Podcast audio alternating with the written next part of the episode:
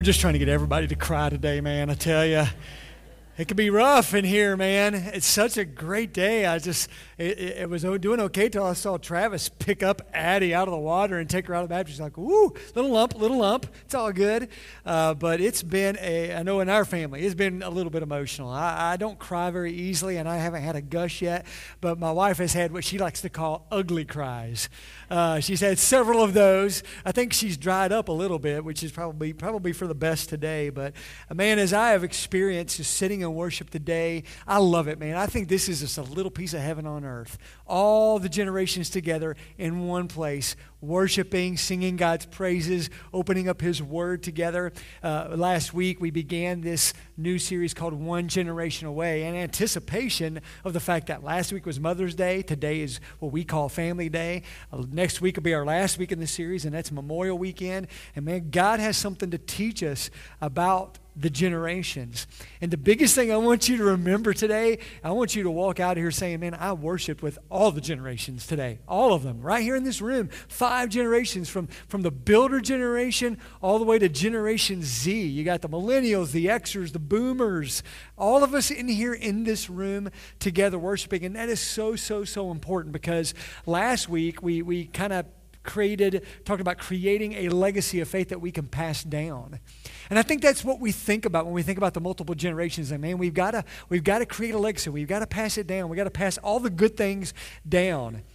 But today, on Family Day, as we've seen uh, parents and children stand before you, we've seen our graduates lined up before you, God speaks also about passing our faith up as well.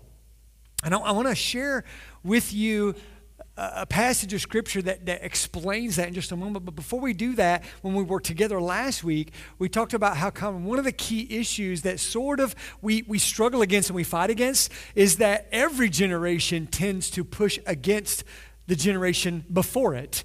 And maybe that's a little bit too negative, but the, but the bottom line is, is we just tend to like, that's how mom and dad did it. This is how I will do it. That's how that generation did it. This is how I do it. We don't even necessarily do that, I don't think necessarily intentionally. Sometimes, yes. I just think it's the nature of how things work that the next generation has different perspectives, different takes on things, and they compensate for things differently because of how it was for their home growing up, what they saw the generation above them. Plus, it's a completely different culture and society and environment that the next generation enters into. Very different than the one that I entered into. And because of that, a lot of things are different. A lot of things are different.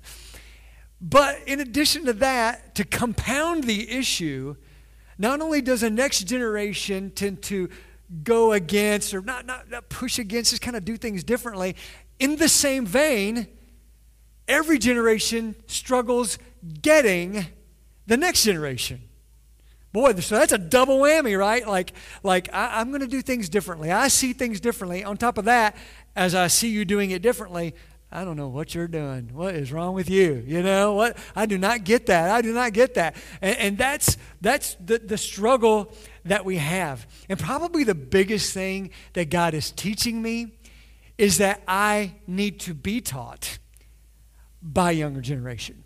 That I have a lot to learn from another generation. I know last week we spent a little time having fun with how even lingo is different from generation to generation to generation. Uh, I was having a flashback of thinking about with Cam graduating, and I was preparing for this message, and I thought, yeah, how, how has that played out? What have, what have I learned from even my own children? And, and I thought about the lingo issue, and I remember when I started hearing these two words being used, and I had no idea what they meant. And the one thing I've learned uh, voice of experience here. When you hear something used, a word that you don't know, don't just start using it. Figure it out first. Ask somebody what that means, all right? Because I've made that mistake before. Well, I kept hearing people saying on fleek. And I was like, what's a fleek? I don't know. Uh, and it seems like it's a cool thing to say and, it, and, it, and I don't know what it means. And I remember asking you, Cam, I said, What is on fleek? And he says, It's basically on point. So if you say something is on fleek, it's like saying it's on point. And the first thing that came to my mind, and I'll never forget it, and I bit my tongue, I was like, So why not just say on point? Because that's not very much harder than saying on fleek, but that's just the difference. It's a different generation, different lingo. And so I think this service has been very on fleek today. I just want to say that. And lit as well. And it's been the bee's knees as well. I mean, it's been all that. It's been all that. So I've learned that, but I've learned so, so much more. I'm super proud of my kids, and my daughter Molly is about to be a junior in college, and she's going to University of Louisville, and Cameron graduating just this past Friday, and he's going to be going to Cincinnati Christian University. And I thought about what I have learned from my kids, what I've learned. I, I look at uh, my kids, and I think one of the biggest things I have learned from them is to be authentic if there's one thing I'm learning from our millennial generation and Generation Z, is they have a big radar for phoniness, man. They just want you to be real. They want authenticity. And I, and I think Cameron, I've seen that something that he demands, he puts as a high priority. And I thought, no, man, that is true. Sometimes we play the game of church and we play the game uh, uh of making a difference in the world, but it, it ends up being not really that authentic. And I've learned that from this generation. A few other things I've learned is, is to, to not major on the unimportant stuff because there are some big issues out there that are way more important. I've learned don't judge, but also don't stand down from your convictions too, because that would be not authentic. I'm learning from a new generation to, to, to manage both those tensions. I love this. This is what I've really learned. And I've heard Cameron talk about having a heart uh, for a different culture and, and a different area than even what we've lived in here in suburban part of Kenton County. But that we need to take the gospel to the hard places in new ways. If we can't settle for just doing the same thing we've always done it and expecting things to change, that if we're really going to make a difference in the world, we're going to reach the lost, we to really see people transformed by the love and the grace of Jesus Christ. That we have to take this good news of Jesus and, and, and put it in a different vehicle to take it to a different place than where it has before. And I'm learning that from a new generation.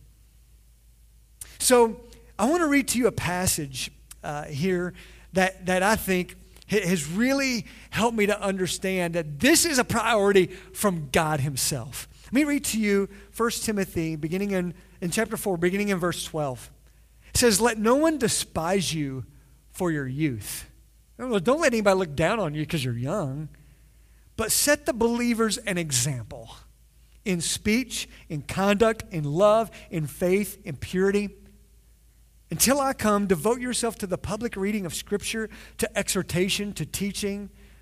Do not neglect the gift you have, which was given you by prophecy when the council of elders laid their hands on you.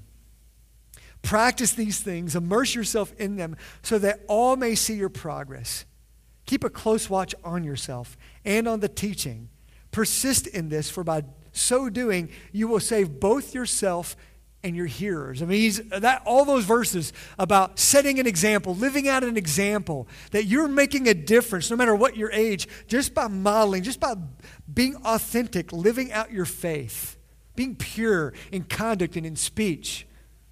But then he goes on to say this in, in, in chapter 5, the first two verses. And he's talking, Paul is writing this to Timothy, a young uh, upcoming minister that he had mentored, that he had invested his life in. In many ways, he was his spiritual son. And he says this Do not rebuke an older man, but encourage him as you would a father, younger men as brothers, older women as mothers, younger women as sisters, in all purity. And man, when I read that, I believe that God is revealing to me the key to really unifying our generations. We got these gaps. And I know last week we talked about how, yeah, our lingo is different, but if there's one language that we all speak, if there's one thing that is transgenerational, it's, it's love. It's the language of love. If we really love each other, we really care for the generation above us and below us in age, if we really do that, it's going to it's going to cause us to unify. But today I want to give you something a little extra. If there is one thing that kind of builds that bridge between the generations, makes those connections, it's the word respect. Respect is what builds those bridges between the generations. It connects all the generations. And I love that, that word picture of guess what? When you're talking to someone older than you, talk to them as if they were a father or a mother. You talk to someone who is younger than you, talk to them as you would they were a younger sibling. That respect, that humility that says, you know what, we got to get past the angst between the generations. And I know it's a struggle because I hear these conversations so much, and even I've said some of these things in my, in my, in my own life. As I speak to my generation older, you, you who are Generation Xers, all the way up to builders, the one thing we really just need to, to, to kind of calm down in our spirit and to kind of loosen our grip on is this idea that, man, they're just, they're just changing everything and it's just too different than what I'm used to. Or it's just too different and I, don't, I just don't get it. And so therefore, we just check out. Don't check out. Instead, lean in. Instead, respect. Okay, that's different. But maybe I got something to learn.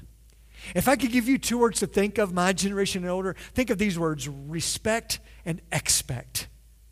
Respect them as you would a younger sibling and talk to them as you would in that way. But also expect them to do great things for God because, friends, I'm here to tell you, I do. I see it, man. When I'm learning, when I'm seeing, knowing some of the young people that stood before you and seeing some of it up here leading on the platform, man, I expect God to do great things in them and through them. If you don't respect them, if you don't expect it, then you're out of the game completely anyway. Not even a part of that. Now, to my millennials and Generation Z, I would tell you this. I know sometimes it looks like that we are completely disconnected from reality. And we kind of are sometimes. Because I don't know what it's like to have lived in the world that you have lived in. To from the get go have these things called cell phones and tablets right there with the entire information of the planet right at your fingertips that, are really portals where anyone in the world can actually engage you. To, to not to go to school and, and actually think that, man, that people actually walk into these places with assault weapons and kill people. Things that I didn't think about when I was your age. That that's the world in which you live. So yes, because of that, in many ways we are disconnected sometimes from reality and don't always understand. But we do have something that you need. We have BTDT. Been there, done that. And I tell you this, I told this to my, my bride the other, that's probably been a while back actually, but if there's one thing that I've come to the point where I crave that makes me just feel like a million bucks, is when someone from a younger generation says, Can I get your advice on something? Can, can I get your input on something? It, it, it just melts me because I'm like, oh, I, I desire and crave so badly. I want that. And you know what I'm learning? I'm learning that the younger generation says, I want to know your story.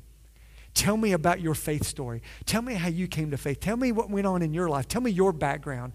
I'm telling you, you're not, you may not be seeing it, but it's right there in front of us the bridge to connect the generations. And I'm here to tell you, I think it's the big missing thing. If you're frustrated with the condition of the culture in the world and you're wondering, how can we make a difference? How can we say real transformation and real change? You know what I think one of the secret weapons is? Is we're trying to shackle the gospel to one generation when God is saying, I got five generations right here around you. Will you team up? Team up. Join hands together, join hearts together, respect one another, learn from one another, and let's change this culture for the good with the gospel of Jesus Christ, with the power of His Holy Spirit. Let's do that together, will you? Let's do it together. Will you pray with me, Father? Thank you for teaching us today that you have a plan to join us together to change Northern Kentucky for you from the little ones who are dedicated before you by their parents today to the graduates who've reached this great milestone, and even to us old fogies with tears in our eyes watching it all happen. Father, I pray that you would help us to lay down the obstacles in our way And let's build a bridge of respect and love and humility. Father, help us to take whatever next step we need to take with you this morning. Use us for your glory. In Christ's name I pray. Amen.